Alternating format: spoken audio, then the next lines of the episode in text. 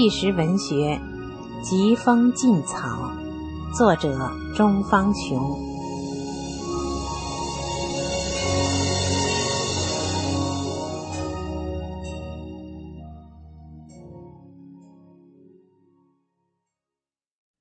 三十万元变成一万一千五百元。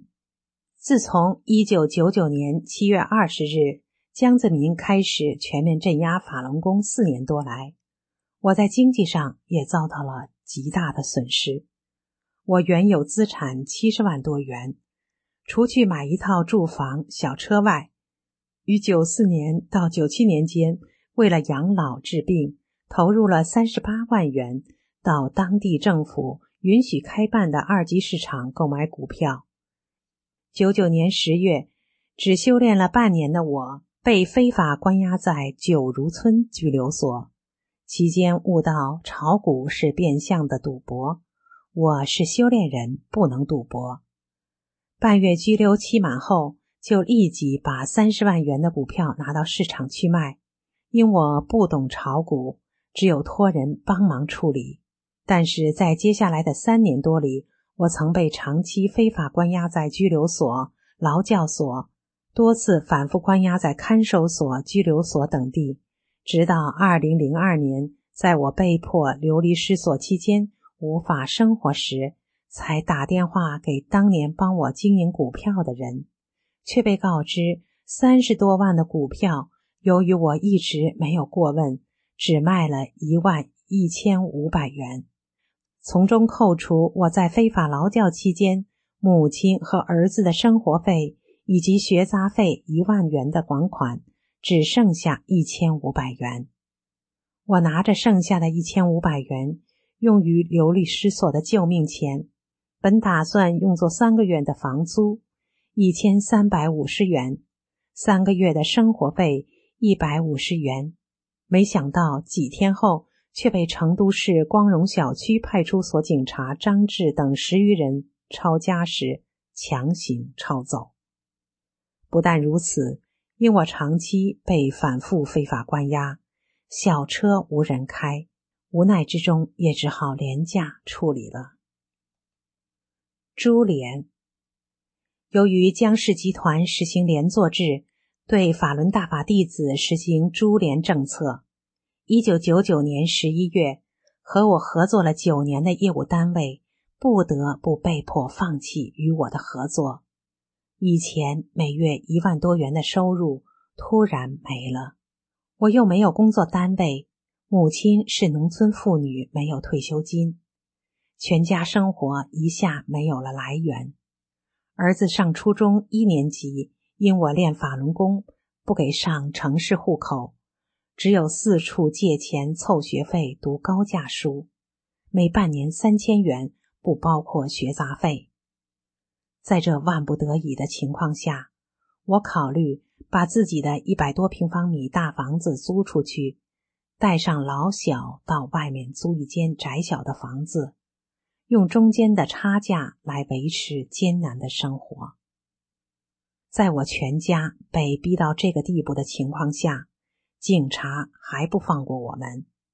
跳灯河派出所警察仁和园的户籍孙勇和跳灯河社区工作人员刘英芳多次到我弟弟的铺子上进行骚扰，威胁说：“你姐再不回来，我们就下通缉令，并威胁说你姐的房子不准出租，谁做租房搬进去住，就把谁撵走。”而且派出所在我家楼下监视。不准出租、出售，百般刁难。二零零三年四月底，儿子需要城市户口报考中学，按国家政策规定，一九十平方米以上的商品房可以上两个户口；二孩子随父可上户口，但户籍警察魏大平却百般刁难，说。你的房子没办产权证，不能办户口。我想，为了儿子上学问题，那就借三千元办产权证吧。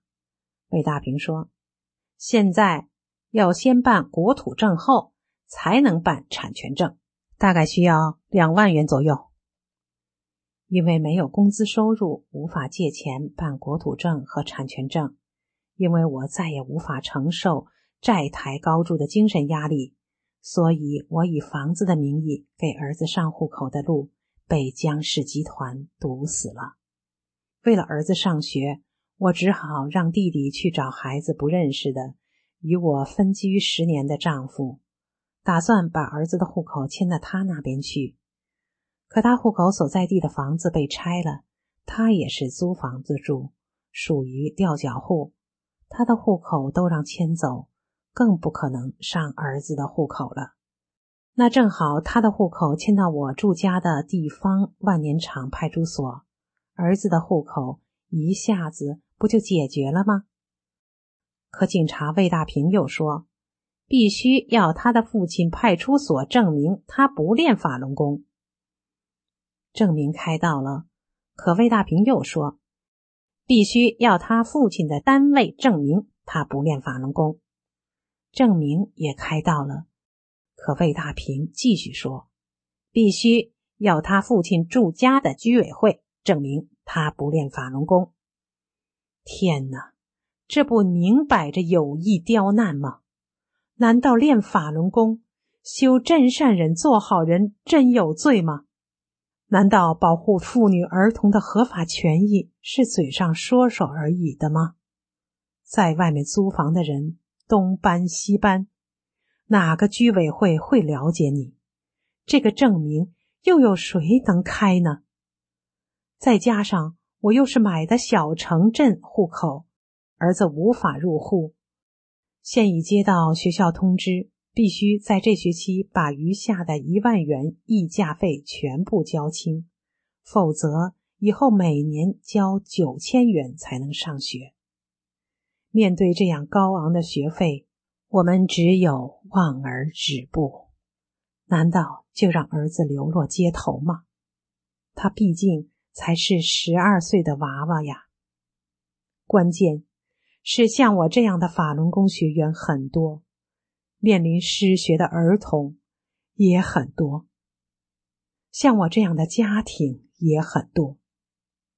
在此，我呼吁社会各界伸出援手，停止对我们一家的迫害，停止对法轮功的迫害，真正的体现出人权，让所有的儿童都能够快乐、健康的茁壮成长。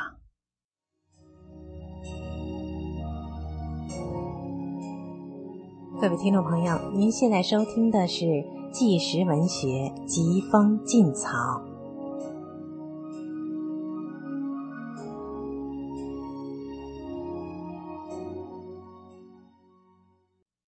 恐吓家人亲友。我不在家时，为了追查我下落，万年场街道办事处主任李强军在一天之内接连不断的给我打手机。还五次到我家骚扰、威胁我母亲。两千零三年二月，我被迫害瘫痪在床，姐姐因病去世。七十岁的老母亲强忍悲痛服侍我，年仅十一岁、上小学六年级的儿子，在深夜做完繁重的作业后，还要给我换尿布。给我热敷接满硬壳的双脚和双腿，在这种情况下，管段民警魏大平还带上姓陈的保安闯进我家骚扰我，妄想没收我的大法书并绑架我，在我们的正念下制止了他的恶行，才把书还给我们。魏大平他们走后，母亲告诉我。你走后不久，他们经常来家骚扰。有一次，办事处主任李强军和魏大平一起来威胁我拿三千元钱。母亲说：“我没钱，连吃饭都困难。”李强军说：“那就卖电视机、洗衣机。”嗨，他们这种人是这样。魏大平亲自对我说过。我上有老下有小，要吃饭没办法。钟方琼，你如果每月给我两千元钱，我就为你办事儿。可见他们做事都是为了钱。江氏集团就是用大量的人民血汗钱收买了这些人的心，让他们助纣为虐。没有钱，他们能干吗？而我们是用心维护大法呀。万年场派出所和办事处人员多次到我家骚扰恐吓，我被迫害至瘫痪，脚刚能走不多久的二零零三年四二五前夕。一天中午，我正坐在客厅的沙发上吃饭，魏大平和李强军又闯进我家，妄图将我强行绑架。我发正念清除他们背后的邪恶因素。我是主佛的弟子，其他的安排都不要，都不承认。正好儿子的父亲和幺爸第一次来我家商量儿子的户口一事，他们便叫儿子的父亲和幺爸。拿出身份证，儿子的幺爸说：“身份证在家里。”他们便和儿子的幺爸一起开车去看身份证，这样才把他们引出家门。不久，他们又回来了，两人又是喊又是按门铃，又是打电话又是踢门，都遭到我们的正面抵制，没能走进我家，结果才化险为夷。两千零三年七二二的一天下午，光荣小区办事处的两个人在我家门口进行骚扰，我正面抵制，未开门。晚上十一点左右，光荣小区派出所李科等两人又到我门口骚扰达半个小时以上。我从门镜中看见他们手上拿一个文件夹在翻阅，大概是妄想照本子上的名字。抓捕大法弟子吧！我们正面抵制，没有开门。七月二十二号中午十一点过，我刚出家门，在二楼就碰上万年场派出所的警察来找我。警察叫我开门，我未开。警察便问：“钟方雄，你这段时间出去没有？家里还有没有书？”我说：“出去，我每天都出去办事儿。”你看我现在不是正忙着出去吗？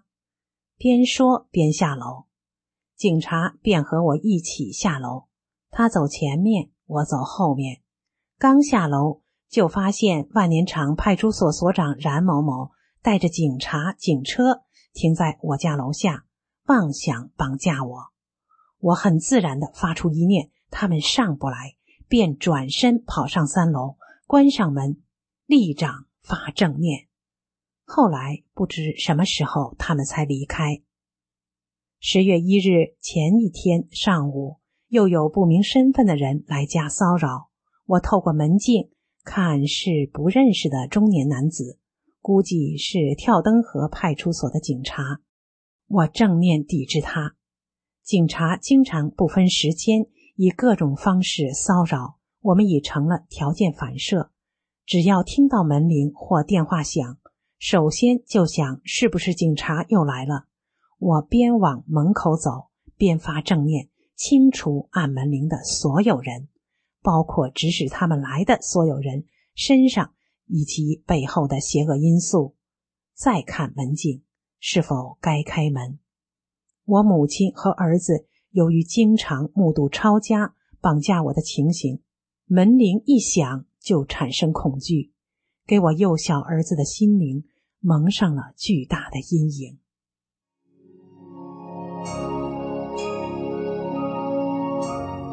听众朋友，纪实文学疾风劲草，今天就为您播送到这里，下次节目再见。